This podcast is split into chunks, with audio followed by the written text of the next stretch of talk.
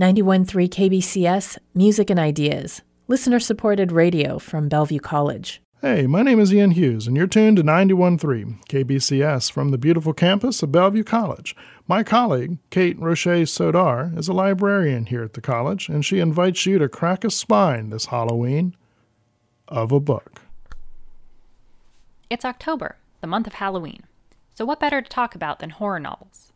Hold on a sec, you might say. I don't read horror. I'm usually right there with you, but in spite of that, Mary Shelley's Frankenstein is actually one of my favorite books.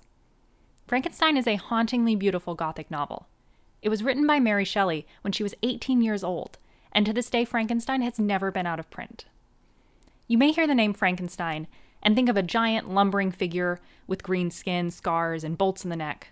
But Victor Frankenstein was a man and scientist, and that image we've dreamed up for Hollywood and Halloween was the creature Frankenstein brought to life.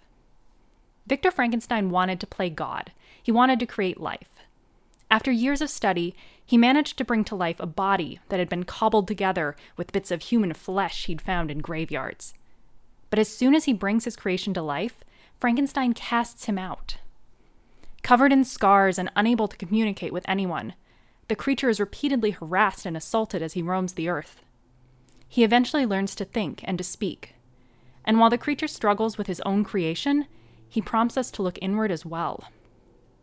Whether you read Frankenstein for the gothic atmosphere, the horror and suspense, or the monsters, human or otherwise, I think we can all connect to Mary Shelley's work through that enduring question Who are we? And why are we here?